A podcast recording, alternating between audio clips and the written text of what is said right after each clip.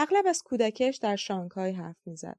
قبل از اینکه مرا آبستن شود وقتی که هنوز آبستن احتمالات بود از پدر شماره یک حرف می‌زد و آن لحظاتی را به خاطر می آورد که پدر جوری سرش را نوازش می کرده و اسمش را به زبان می آورده که انگار شعی مقدس است. تنها زمانی بوده که از پژواک اسمش خوشش می آمده. یک بار به من گفت صدایم شبیه صدای اوست و از من خواست به اسم کوچک صدایش کنم. از آنجایی که با آثار فروید آشنایی داشتم با این درخواستش زیاد احساس راحتی نکردم ولی محض خوشحال کردنش اسمش را گفتم. بعد شروع کرد به خالی کردن خودش با اعترافهای وحشتناک از این دست. احساس می کنم یه جای زندگیم راه رو غلط رفتم. ولی اینقدر جلو رفتم که دیگه انرژی برای برگشت ندارم. خواهش می‌کنم این یادت بمونه مارتین. اگه فهمیدی مسیر رو اشتباه رفتی هیچ وقت برای برگشت دیر نیست. حتی اگه برگشتن ده سال هم طول بکشه باید برگردی. نگو راه برگشت طولانی و تاریکه. ترس از اینکه هیچی به دست نیاری. و این یکی. من تمام این سالها با اینکه پدرت رو دوست نداشتم بهش وفادار موندم. حالا فهمیدم کار اشتباهی کردم. اجازه نده اخلاق صد راه زندگیت بشه.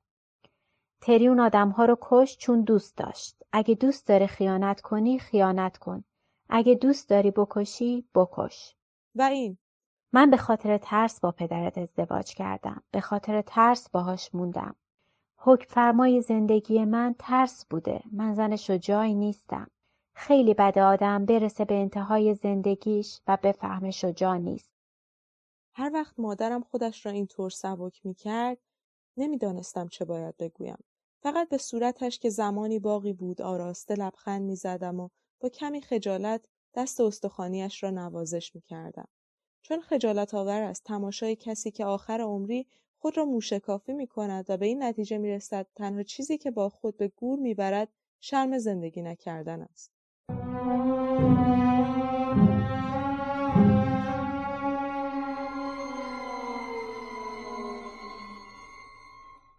یک روز خودم را بعد از دادگاهی طولانی و مفصل در میدان اعدام تصور کردم. فکر کردم در یک روز آفتابی مرگ مرا بیند. به کارولین هم فکر کردم. اینکه شاید هرگز دیگر نبینمش. اینکه هرگز عمق و پهنای احساساتم را نسبت به خودش نخواهد فهمید. به ناکام مردنم فکر کردم. لعنتی. نفس عمیق کشیدم. بوی نفرت انگیز و حال به همزن در هوا بود. بوی خودم. خواب می دیدم. نشیندم که بیایند تو. بالای سرم دو مرد با کت و شلوار قهوه‌ای ایستاده بودند. کتشان را درآورده و آستینشان را بالا زده بودند ولی همچنان علق از پیشانی به چشمشان سرازیر بود. فک یکیشان به قدری بزرگ بود که نمی‌دانستم برای دست دادن باید چانهش را بگیرم یا دستش را. دیگری چشمانی کوچک داشت در سری کوچک و دماغی کوچک بالای دهانی کوچک با لبهای چنان باریک که انگار با مداد کشیده شده بودند با مداد بدو چانه گفت می‌خوایم با شما صحبت کنیم آقای دین. جملهش از یک جهت قابل توجه بود. اولین بار بود کسی آقای دین صدایم می‌کرد. خوشم نیامد صدای من میشنوین؟ چه شده؟ مادرم گفت مریضی بچگی. سنشون یکم برای بچه ها زیاد نیست؟ گوش کن آقای دین. ما از شما می‌خوایم راجع به چگونگی مشارکتتون در ویرایش کتاب حرف بزنیم. نالیدم. کدوم کتاب؟ کوچکتر عرق صورتش را پاک کرد و به شلوارش مالید. بازی در نیار آقای دین. شما برای ویرایش کتاب راهنمای تبهکاری تردین خیلی زحمت کشیدین. گفتم هری وست. چی؟ کتاب راهنمای تبهکاری را هری وست نوشته نه تریدین چانه به لبهای نازک گفت همونی که از روی پل پرید پایین. انداختن تمام تقصیرها گردن یک مرده نمی‌تونه داستان تو تایید کنه. خیلی دم دستیه اصلا خوشم نیومد. گفتم قبل از اینکه چیزی مسلم بشه لازمه که ازش خوشتون بیاد. قبل از اینکه فرصت کند جوابم را بدهد گفتم ببخشید. احساس کردم ناهارم می‌خواهد بیاید هواخوری تشت را کشیدم سمت خودم و تویش بالا آوردم. نوار نقره‌ای و دراز بزاق لب پایینم را به لبه تشت وصل کرد. گوش کن دین اعتراف می‌کنی یا نه؟ به تشت اشاره کردم و گفتم همین الان کردم. ببینین ما با هم دعوا نداریم. قرار نیست به چیزی متهمتون کنیم. اینا فقط تحقیقات مقدماتیه. می‌تونی به ما بگین دقیقا چطور کتاب و ویرایش کردین؟ شما و تری کجا هم دیگر رو می‌دیدین؟ برادر شما با سوادترین آدم دنیا نیست آقای دین. حتما کلی غلط املایی و نحوی و از این چیزا داشته. به مادرم نگاه کردم.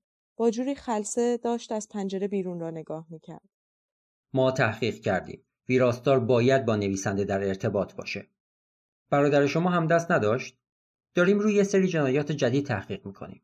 چیزی نگفتم ولی من هم در روزنامه خوانده بودم. جنایتکارها هم مثل هنرمندها با ترکیب خیره کننده و غیرمنتظره ابتکار و موفقیت وسوسه می‌شوند. بعد از دستگیری هری یکی دو جنایتکار جویای نام اقدام به سرقت ادبی کرده و دست به جنایاتی مشابه هری زده بودند. ولی چیزی که کم داشتن نوآوری و خلاقیت بود. وقتی جسد قهرمان شطرنج استرالیا را با یک فیل و دو سرباز در حلق پیدا کردند مردم توجه چندانی نشان ندادند چون معمور خودخوانده قانون نفهمیده بود شطرنج بازی است و ارزش نیست. وقتی دیدند به هیچ عنوان توان پاسخگویی به سوالاتشان را ندارم یکی از بازرسها گفت هر وقت حالتون بهتر شد دوباره برمیگردیم آقای دین.